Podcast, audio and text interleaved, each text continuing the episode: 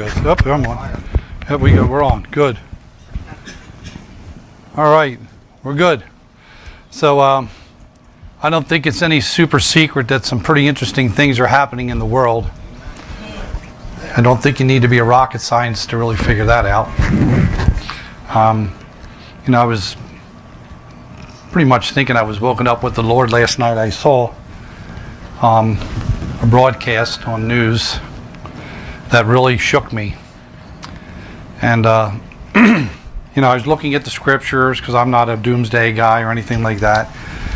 But um, it sent chills up my spine. Had a lot to do with the artificial intelligence stuff that's now making its way. And um, if I understood correctly, there is a school in New Jersey and um, just incomprehensible sick things. Um, the teenagers there were figuring out how to use it, and um, we're taking images of, I believe, if I understood it correctly, a woman, and now they can create a pornographic picture of that woman with they can, you know, and you don't know that it's not her. Um, it was pretty sad that that was happening, and um, you know, I was led to the scriptures. I'm like, Lord, you know, I, I need to run everything through the lens of scripture, and what caught my eye was in Second Thessalonians. I'm just going to read it. You can keep the slides up there. We can uh, jump in that in a minute, but um, you know, Paul's writing to this church at Thessalonica. This is not my notes. This is just something that I want to share with you. And Paul says in chapter 2, right around verse 3, Paul says, Let no one in any way, in any way deceive you, for it will not come unless the apostasy comes first and the man of lawlessness, that's the Antichrist, is revealed, the son of destruction, who opposes and exalts himself above every, so called God or object of worship, so that he takes a seat in the temple of God, displaying himself as being God. Pretty interesting, isn't it? And when you get time, you can go into Matthew 24. A couple things in there. You know, some people think this is happening in the tribulation. Some people think that it's going to happen before the trib, but Jesus is speaking here, and this is the signs of his returning. It says, See that no one misleads you. Many will come in my name, saying, I'm the Christ. And verse 6 You will be hearing of wars, rumors of wars. See that you're not frightened, for those things must take place, but that is not the end yet. Verse 7 Nation's going to rise against nation. A kingdom's going to rise against kingdom in various places. There's going to be famine, food insecurities, food shortages, famines, earthquakes. These are merely the beginning of birth pains. And, you know, I was watching unfold before my eyes Israel being surrounded literally by the nations listed in Revelation. You have Gog, Magog, Meshech, Tubal, all of those nations, modern day Iran, Persia, all of that there.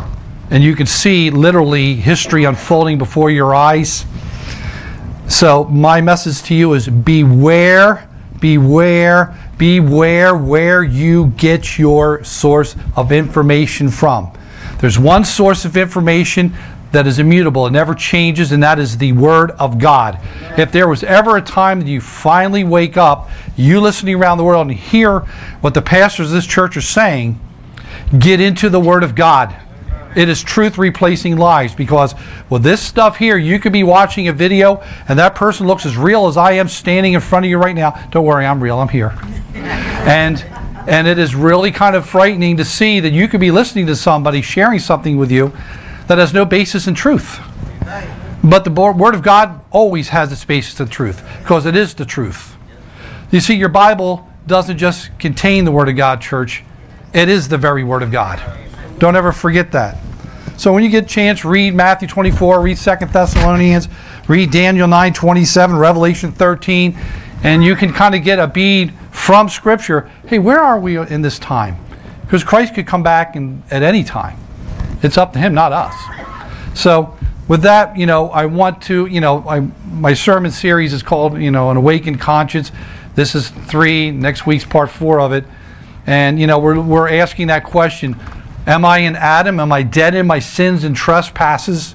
Am I walking according to the course of this world? Or am I in Christ? So we're gonna we've arrived at chapter seven. So we're gonna kind of dig into there. In the previous chapter, we learned how we're identified with Christ. But let me read these verses for you. You know, Romans chapter 7. You can follow along with me in verses 1 through 4. Right from the scriptures. Do you not know, brethren? I'm speaking to those who know the law. That the law has jurisdiction over a person as long as he lives. the married woman is bound by law to her husband while he is living. But if her husband dies, she is released from the law concerning her husband. So then, if while her husband is alive or living, and she joins herself to another man, she shall be called an adulteress. It doesn't say affair, it says adulteress. But if her husband dies, she is free from the law, so that she is not an adulteress, even though she's joined to another man. Therefore, my brethren, you also, you were made to die to the law. How? Through the body of Christ, so that you might be joined to another, him, that's Jesus, who was raised from the dead that we might bear fruit for God. Amen? Amen? So he said, like in our previous chapters when we were finishing up chapter 6, you know, we learned how we're identified with Jesus. We looked at a believer's death to sin. Have you died to sin yet? And being alive in Christ. We have learned that we were in Adam, we were dead in our sins. But now we are alive in Christ. If you come to a saving faith in Jesus, you're alive in Christ. Amen. We spent time learning about what that law could do and what the law cannot do. And we learn that any person who trusts in his or her own ability to try to keep the law, to keep those Ten Commandments, as a way of trying to earn salvation or get in heaven is cursed. Why? Because it's impossible for anyone, anyone to keep the law perfectly. if God, church, had accepted us and gave us the promise of inheritance by keeping the law, then our entire focus every moment of every day would be on trying to keep it. The law would actually literally kind of force us to seek after God by keeping it. Then faith would have nothing to do with it. Look at slide three. So then we looked at what is the purpose of the law? It was to reveal God's perfect standards of righteousness and to show men and women that they are unable to keep the law under their own power to live up to God's perfect standards. That's, that's just the truth. That's a fact, church. So, the very fact that none of us could ever do it, that should drive each of us to come to a saving faith in Christ alone for our salvation. Now, here we are at chapter 7, and we will now see how Paul makes it clear in the scriptures that you and I are not justified or made right or declared right by the law, nor are we set apart by the law. So let's look at verse slide 4 and 5, chapter 7, verse 1. In the NASB, do you not know, brethren? I'm speaking to those who know the law, that the law has jurisdiction or is binding over a person as long as that person lives. And in the New Living, now, dear brothers and sisters, you who are familiar with the law, don't you know that the law applies only while the person is alive? So he says, Don't you know, brethren? He's using that word adelphos, brethren.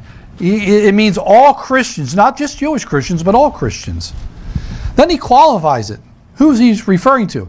He says, Look, I'm speaking to those who actually know the law. Now, Paul is making the statement in a rhetorical type of question. look at slide six. So that word law, what does he mean by law? The Greek word is nomos. It, you know, it means a Mosaic law or that universal law. And he says it has jurisdiction, kurieo. It means it has authority, a binding authority upon you. So what is Paul teaching us in essence? He's teaching us that the law is binding and it has authority over us as long as we're alive. But the very moment a person dies, the law can't touch the person. Now think about it. The law never, ever had the power to save anyone. So the real master continued to be sin in our lives before we came to Christ. So Paul's main idea here is not so much a teaching on the law of marriage. He's using that as an analogy in the few, next few verses. But he's trying to give you and I, church, this clear picture of a believer's relationship to the law as opposed to his position in Christ. So look at verse 2 and 3 with me, slide 7. For the married woman is bound by law to her husband, and by the way, her husband to the wife, while he is living or she's living. But if her husband dies, or the wife dies, she or he is released from the law concerning her husband. So then, if while the husband is alive and she joins to another man, or the man joins to another woman, either one of them will be called an adulteress. I don't like the word affair, I don't like to simplify it. It's adultery. But if her husband dies, she's free from the law so that she is not an adulteress, though she's joined to another man. The NLT puts it this way. For example, slide 8. When a woman marries, the law binds her to her husband as long as he is alive. But if he dies, the law of marriage no longer applies to her. So while her husband is alive, she would be committing adultery if she marries another man. But if her husband dies, she's free from the law and does not commit adultery when she remarries. So, what do we see here? How do we take that analogy and really try to unpack it so that we understand what Paul's trying to get across to us? Look at the text. The married woman is bound by law to her husband, slide 9, while he's living. That, that word bound is the word deo. It, it means binding or knitting together. In Genesis, you know, the father, you know, a woman leaves her father and mother, or if a husband, a man leaves his father and mother, and he gets bound, joined, knitted, glued together to his wife, they become one flesh. So deo is a good word that Paul's using here about knitting together. What is Paul saying? The laws of marriage are only binding as long as the spouse is alive. So being joined to another person while you're still married is a violation of the law, and the scripture calls it adultery. And Paul finishes. He says, Listen, if the husband dies, she's released from the law concerning him. So let's flesh this analogy out. Just as a natural death, a natural death will free a wife from being bound to her husband, Christ's death frees us from being condemned by the law. So to be married again after a spouse dies is perfectly legal and acceptable. In verse 3, he brings out this clarification to the point. He's, so let's get some clarity. He says, If while her husband is living, she's joined to another man, she shall be called an adulteress. So I want to make sure we define the word adultery so we really understand, slide 9, what that word means. The Greek word is moikos. It's pretty straightforward. It means to have a sexual or intimate relationship with someone while you're still married or the other person is married. The main point that Paul wants you and I to understand here is this when a person dies, that person is no longer under the law and cannot be condemned by the law. Death frees a person from the law. Let's face it, you can't put a dead person in jail to serve out their time if they're dead. The law has no power over them anymore. There's no guilt, no demands, there's no condemnation. And we're going to see and unpack in a moment how important that is. Look at verse 4 with me, slide 10 and 11. So here's where Paul ties it together. Therefore, as a result of what I just taught you on the law of marriage, my brothers, you also were made to die to the law, and the way you die to the law is through the body of Christ, so that you might be joined to another, to him who was raised from the dead, in order that we might bear fruit for God. Make sure you see that. There's a purpose in being joined to Christ so that we might bear fruit for God. Slide 11, the NLT says, So, my dear brothers and sisters, here's the point. You died to the power of the law when you died with Jesus Christ.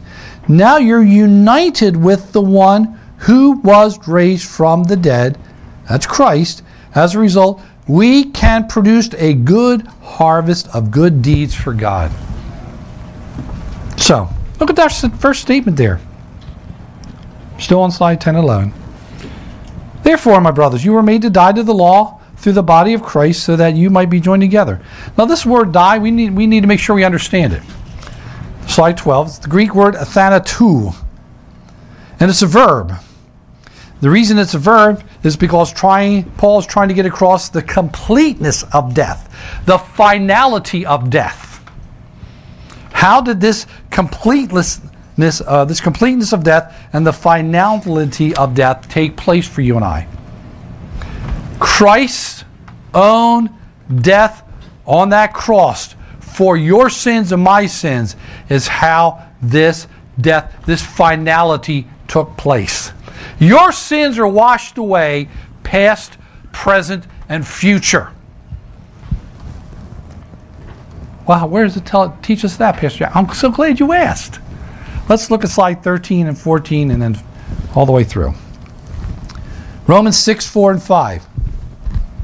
Therefore, we have been buried with him through baptism into death, so that as Christ was raised from the dead through the glory of the Father, so we too, you remember that word newness there? We too might walk in newness of life. That word newness has the idea of a fresh new quality of life.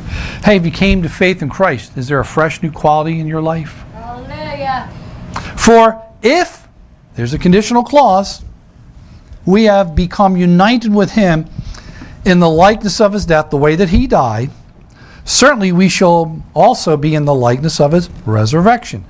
Knowing this, now look at verse 6, slide 14, that our old self was crucified with him in order that our body of sin might be done away with us so that you and I would no longer be slaves to sin. We don't have to serve sin, church.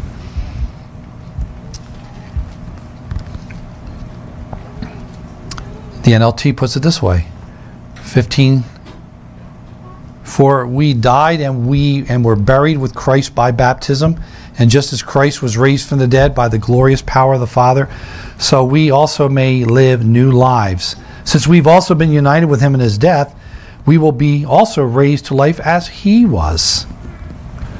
When you die, it's not over here. I hope you understand that. We know that our old sinful selves were crucified with Christ.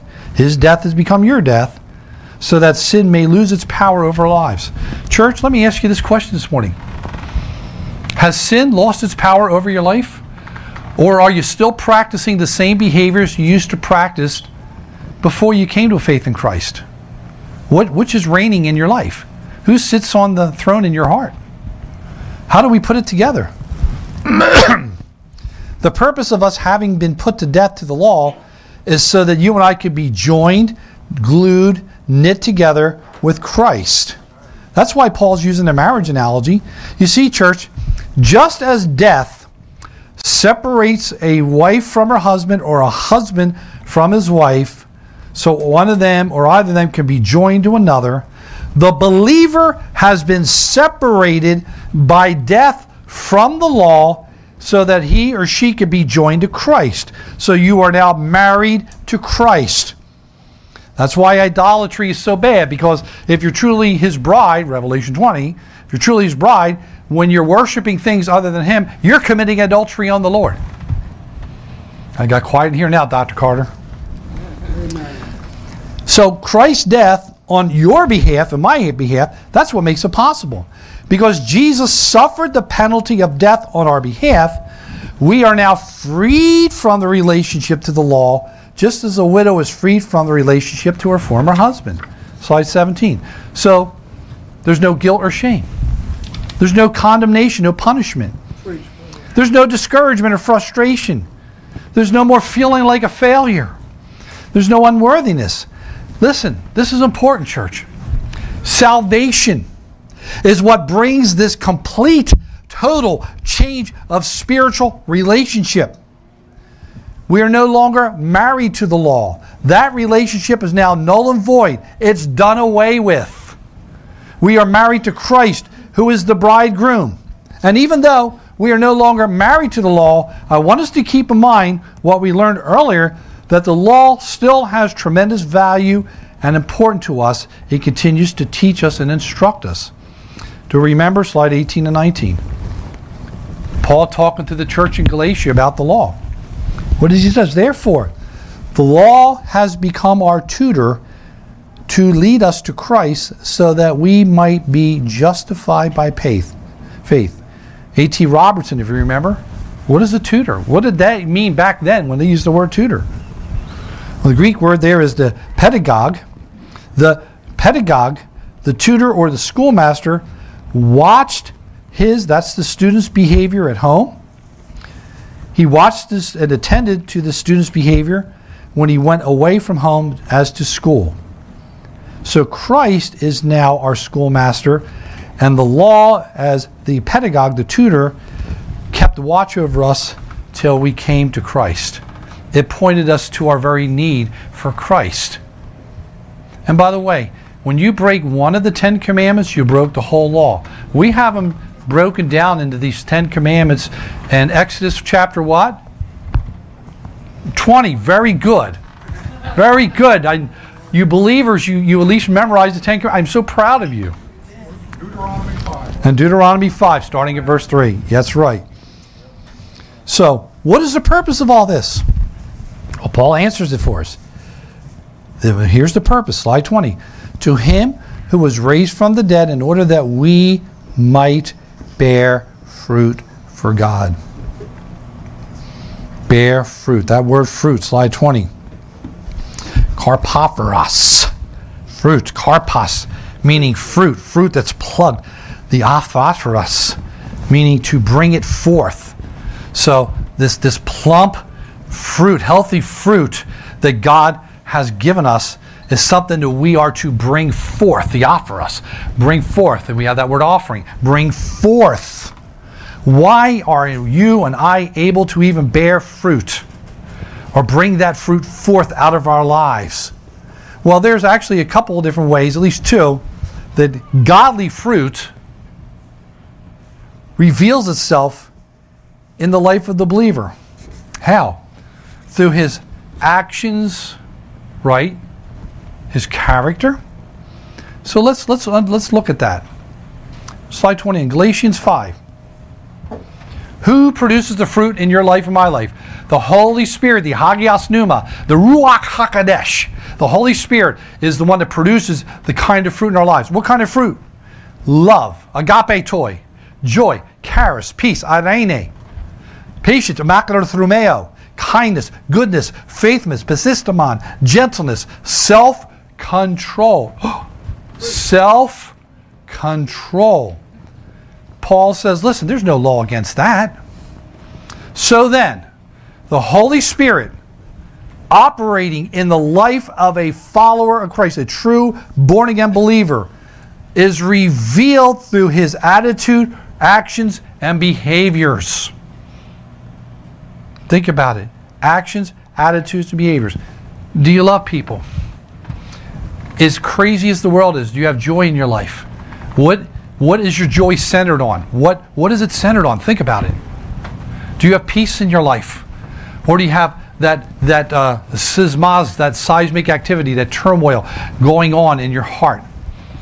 Are you patient for people, even in traffic when they cut in front of you? Uh oh. Uh oh. Shh, don't tell anyone. Do you have kindness towards others?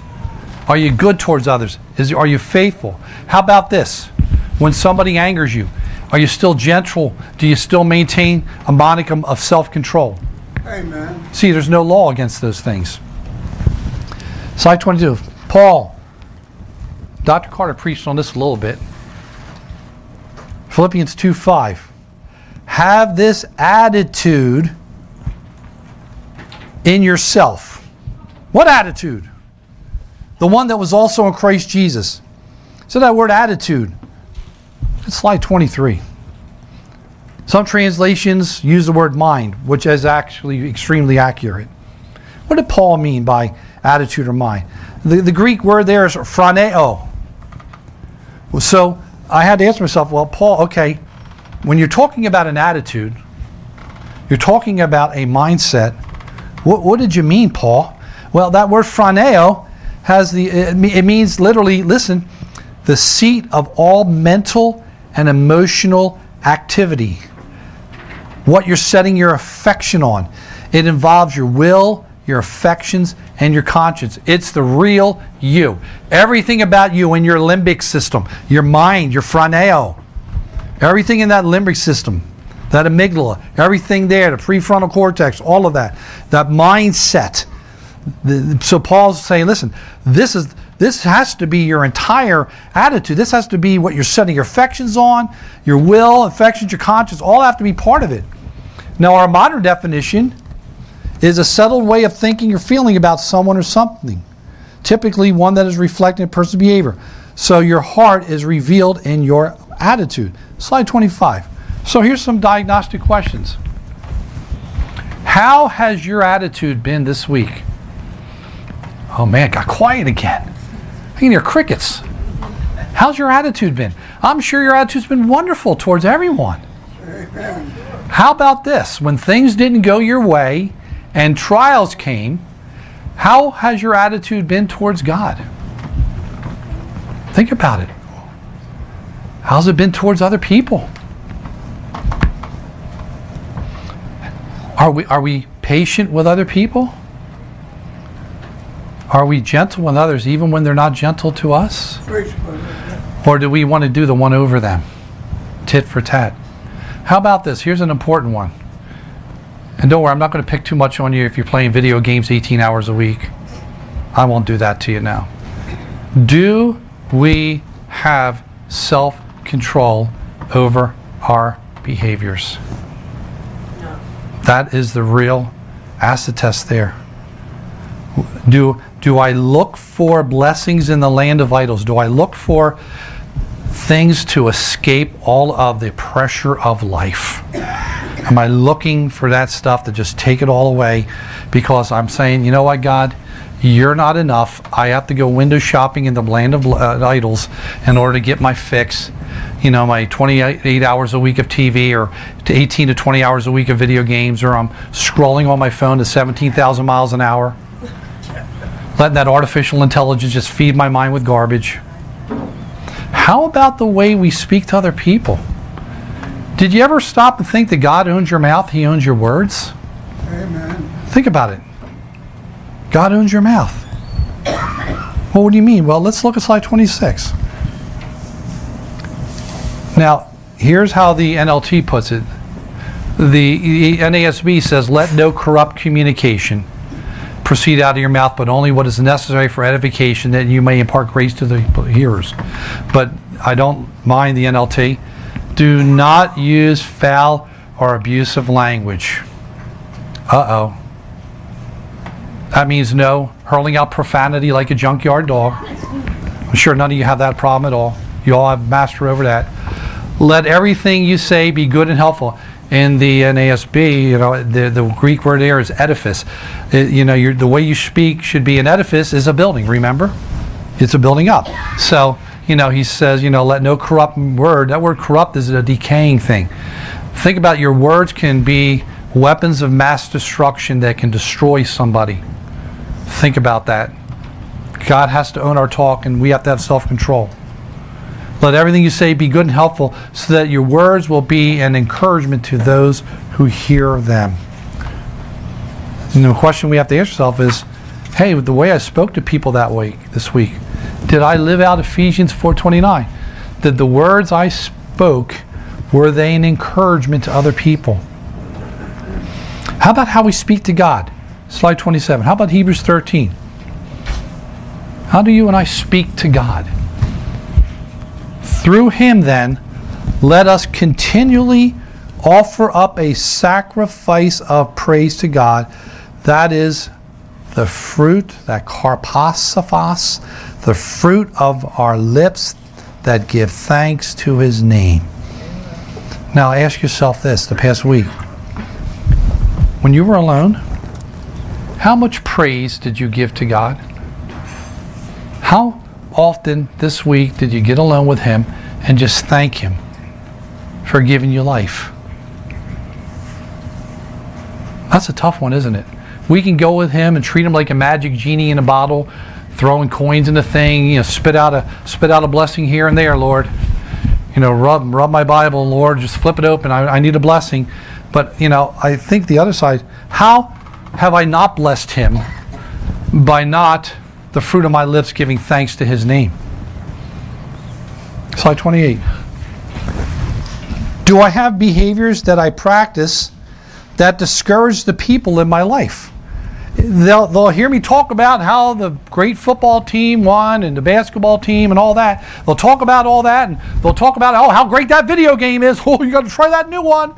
Get four hundred dollars so you can sit there all day and get zoned out. Uh, do the behaviors that I practice, do I have them that are discouraging to people in my life? Do they show them what I really worship? Chasing after the money, buying the scratch off tickets, all of that stuff. Well, it's getting quieter now, Dr. Carter. How about this? When they're with me or around me, do they have a loss of confidence in who God is, who the Lord is? Do they see us chasing after things of the world rather than going to Him? How often do your friends see you pray and talk to God? Uh oh, now it's really quiet. How about this, church? Do they doubt God because they see you and I doubting God by how we speak to Him or talk about Him? God just doesn't hear me, Pastor Jack. He doesn't listen to me. No, you don't listen to Him. What kind of us? What kind of fruit has been coming out of your mouth and my mouth? What kind of fruit? The fruit of the lips that give thanks to his name. What kind of fruit's coming out of our mouths? Hmm. How about that? Do I have a lack of tenderness or concern for others because it conflicts with my agenda? They become pawns to serve me. I am the leader of my own life. A lot of the self help stuff tells you that. And that is antithetical to everything that God tells you. Beware of those self help books. They promise you freedom. You know, you have it all inside you to do this. But that's not what the Bible says. You just read, you're supposed to be bearing fruit for Him, not for ourselves. How about slide 30? Well, slide 29 and 30. For we are His, and you've heard Dr. I teach on this many times. We are His workmanship, created in Christ Jesus for good works. Look now, look at the verse. I want to make sure we unpack this a little bit. We are his workmanship. Statement one. Created in Christ Jesus for good works. Statement two. Statement two. Which God prepared when? Beforehand. Statement three. So that we would walk in them. Statement four. There are four statements broken down in that verse. Dr. Carter is going to teach you hermeneutics later on. You'll be fine. It's okay. The NLT says, For we are God's masterpiece. He has created us anew in Christ Jesus. I like that. So we can do good things He planned for us long ago. So let's break this down a little bit. Don't worry, I only have about 28 more pages. We'll be out of here by four. No, I'm kidding. Workmanship. As Dr. Carter and I have told us before, poiema. It's where we get our English word poetry from. Church, if you are a born again follower of Christ, you're a literary masterpiece. You are his handiwork. Psalm 139 says, He knits you in your mother's womb. And He said, You are fearfully and wonderful made. He said, All your days were ordained for you before the world was. We are fearfully and wonderfully made. Remember, you didn't create yourself. Sorry, self help book people. God created you. God, in fact, in the, in the, in the Hebrew, it's amazing. You know, the way they used to knit uh, tapestry, real, real, real beautiful tapestry. And, and the idea of that word there in Hebrew is he knit you, he wove you, he knit you as a masterpiece in your mother's womb. God doesn't make duds. Sorry. Doesn't happen that way. So you're being a Christian is totally and entirely God's work. Listen, it's God doing something in you. It's God who breathed breath of life in you. Look at slide 32. Paul says you were created in Christ Jesus. This means, church, a Christian, a person who is born again, a person who has come to a saving faith in Christ, is a brand new creation. That word create, you see it up on the slide, ktizo. The idea of the way this word is used here in the text in Hebrews has the idea of a moral and spiritual renewer in Christ. It's all about a new birth. Don't you understand that you're not the same that you were when you got saved? You have been put in Christ, and He has been put in you. Think about it. He's been put in you, you've been put in Him. You're not alone in there anymore if you're a believer. The person of the Holy Spirit, who's a person, not a force, indwells you. He says, God, 32, he says, which God prepared beforehand. The idea in the Greek here, it's an old verb, means to make ready beforehand. Think about it, church.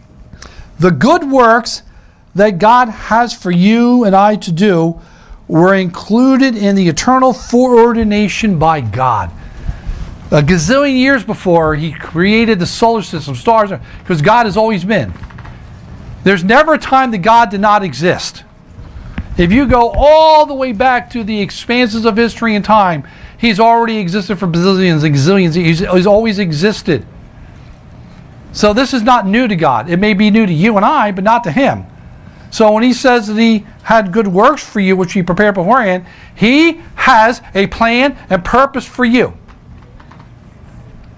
Beware of where you get your information from. He's telling you in His Word, I got plans for you. He even told you in Jeremiah 29 11 that He's got plans for you.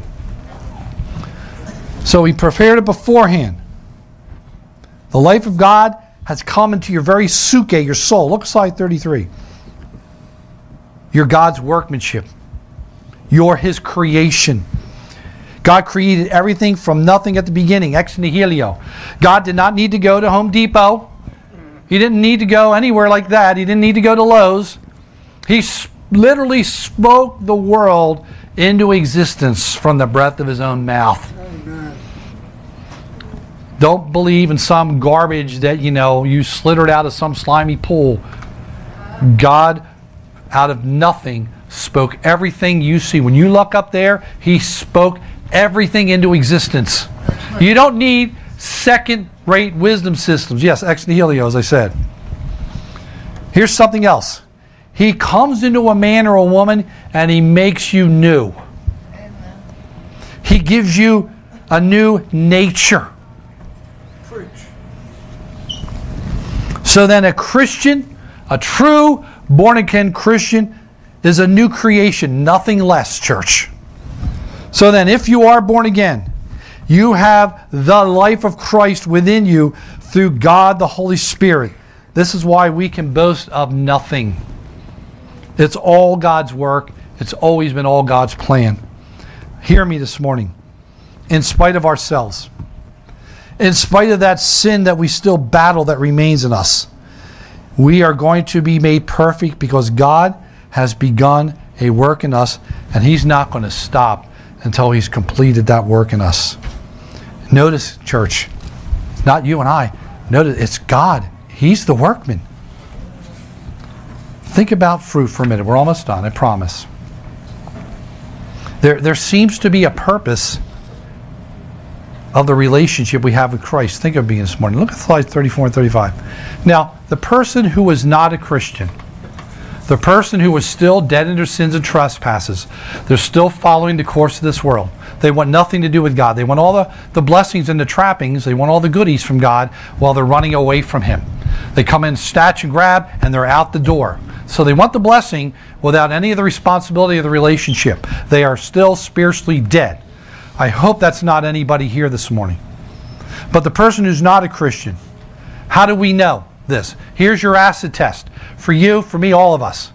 The person who is not a Christian knows nothing of his or her purpose. That person lives only for self. Everything is revolved around what is in it for me, What are you going to do for me? You're going to pay me for four weeks before I even start the job at 40 hours a week. I want the paycheck before I even start. I want all the benefits and all that. He or she only brings forth fruit for their own lives. They only live for self satisfaction. Think about how everything is orchestrated in your life for pain and comfort. Have you ever noticed about that? Think about the way we live in our homes or wherever we're at. Is everything designed for self satisfaction? Be careful of that because that's self centeredness. And that person's proud of their morality. They're all about pleasing self, slide 35. Coming up to their own standards, trusting in their own efforts, their own endeavors, and they want everything to revolve around them. That is a person who is not born again. But, let me finish up. For the Christian, now this is important, church, don't miss this. For the Christian, he or she has an entirely new way of life. When you're a Christian, you have a fresh, new purpose. And that purpose is to bear that karpos, that fruit for God. Slide 36. Can this be said about you and I this morning? Ask yourself this morning. I'm almost done. Do you have an entirely new way of life? Here's the thing the more you get into the Word, the more you pray, I, I can tell you this from my own experience. The more, it's amazing how your prayers start to change. Your prayer life starts to change. Amen. When you come to faith in Christ and you're soaking in His Word, your, your prayer life changes. There's an entire new focus. You're waking up not thinking about anything else but like, Lord, how can I put you on full display today? How can I honor you today, Lord? Ask yourself do you have that in your life? Do you have an entirely new way of life? You see, something happens to a person when they're saved. Something very, very, listen to me. Something happens when you're saved. You're given this new ability, you're given this new power, a power that you didn't have before your conversion. Slide 36. Can we say that about ourselves? Can we honestly say, I am not the same person I was before I came to faith in Christ? Are we aware of the fact that there is a new life living in us? Do you sense God the Holy Spirit in you? Molding you, shaping you, pruning you. Your desires begin to change. Your mindset begins to change. You don't pursue and chase after all of the junk you chased after before you got saved. Peter gives an acid test. Slide 37 and 8. Peter says this like newborn babies. What do newborn babies long for? They long for the pure milk of the word so that by it you may grow in respect to salvation. Whoo, boy, that's powerful. And the NLT says it this way like newborn babies, you must crave pure spiritual milk so that you will grow into the full experience of salvation. Cry out for this nourishment. I, I, I find it so puzzling how people don't get excited when they open up the Bible. It, it puzzles me. It's it, it, listen, when you open up your Bible, you hear me. Do you realize when you open up your Bible, you start reading it, God's talking to you? Have you figured it out yet? When you open up the scripture, this isn't a dead coffee table book. This isn't like Motor Trend Car of the Week book or some book at a doctor's office. When you open up the scriptures and you start reading them, you're, he's talking to you. Why would we ever want to disrespect that? Now, the video games will talk to you. Let's kill the murdering. Oh, yeah, and all that other nonsense. Let's create death. When you run up, up the Word of God, He's speaking life into your life. This is not the truth of that, of the new person, unsaved person. So, church, do we desire this sincere milk of the Word of God? Slide 39. How about this one? Do we look forward to public worship with each other? Amen. Can, can we say quite honestly that we really now have a new purpose in our life? Even though we know we're not worthy, our purpose is to serve the living God. Church, unsaved people, now some people aren't going to like this one. Unsaved people, they're bored of church worship. They don't find any benefit to being at church or worshiping. They have no understanding of what's being taught. They think to themselves, you know, what in the world does this have to do with me? This dead carpenter that lived 2,000 years ago, what does he have to do with me? Are we bored of church worship? Do we come to hear God talk to us through His Word? Does this resonate with anyone here this morning? One more. Slide 40 and 41. But the natural man, the unsaved man, he does not accept, he does not welcome into his heart the things, the teachings, and the revelations of the Spirit of God. Why? They're meaningless to him. He can't understand them because they're spiritually appraised. Which means, basically, in a nutshell, the unsaved person attaches no value to what's in this book. Here's the question for all of you and you listening around the world. What value do you attach to the scriptures? How much does that get compared to your your Facebook, Instagram, TikTok, and all that nonsense in your video games? Which wins in your home each week? If we can honestly say that our desire is to know more of the Word of God, and if you sense this morning that there's something working in you that wasn't there before, it gives evidence that you belong to Him. I'm going to ask you to close your eyes and bow your heads. I know I gave you a lot. I'm going to stop there. We'll leave the other 18 pages for another time. I know I hit you with a lot this morning.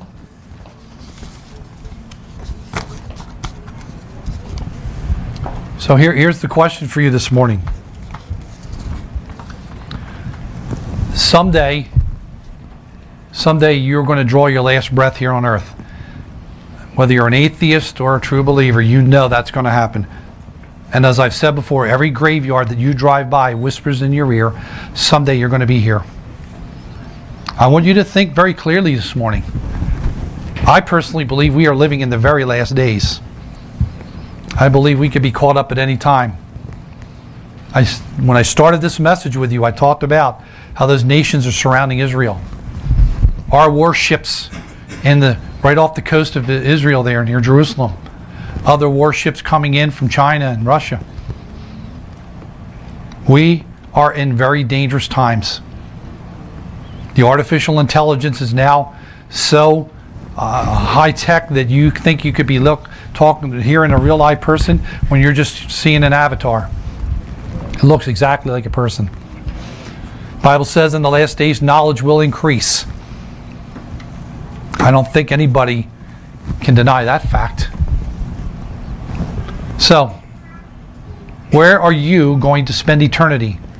If you were to drop dead this afternoon, today, tonight, whether you're hit by a car, you have a heart attack, something happens, a stroke, if you were to die today and you were standing before the living God and He was to look you dead in the eye,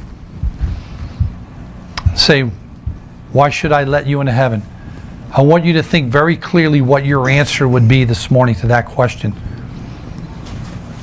Listen, your video games, your drugs, your alcohol, your meth, your fentanyl, your crank, it's not going to save you. I mean, numb your skull, but it ain't going to save you. Someday you're going to die. And if everything we've talked to you about in this word is true, and I believe in every fiber of my being it is, you're in trouble if you do not surrender your life to Christ. There's only two things you got to do repent and believe.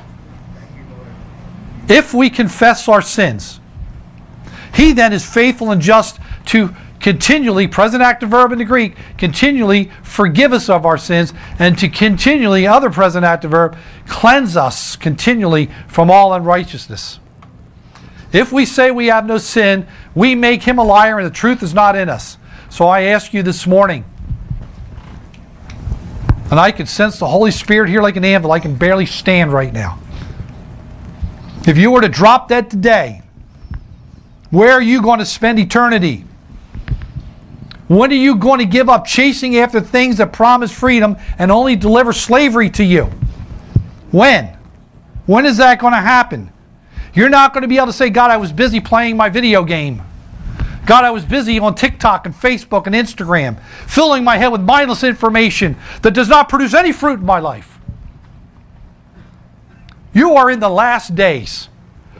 It is appointed once for a man to die and then the judgment. Understand this when you drop dead, there is no second chance. There's no second chance. There's no do over.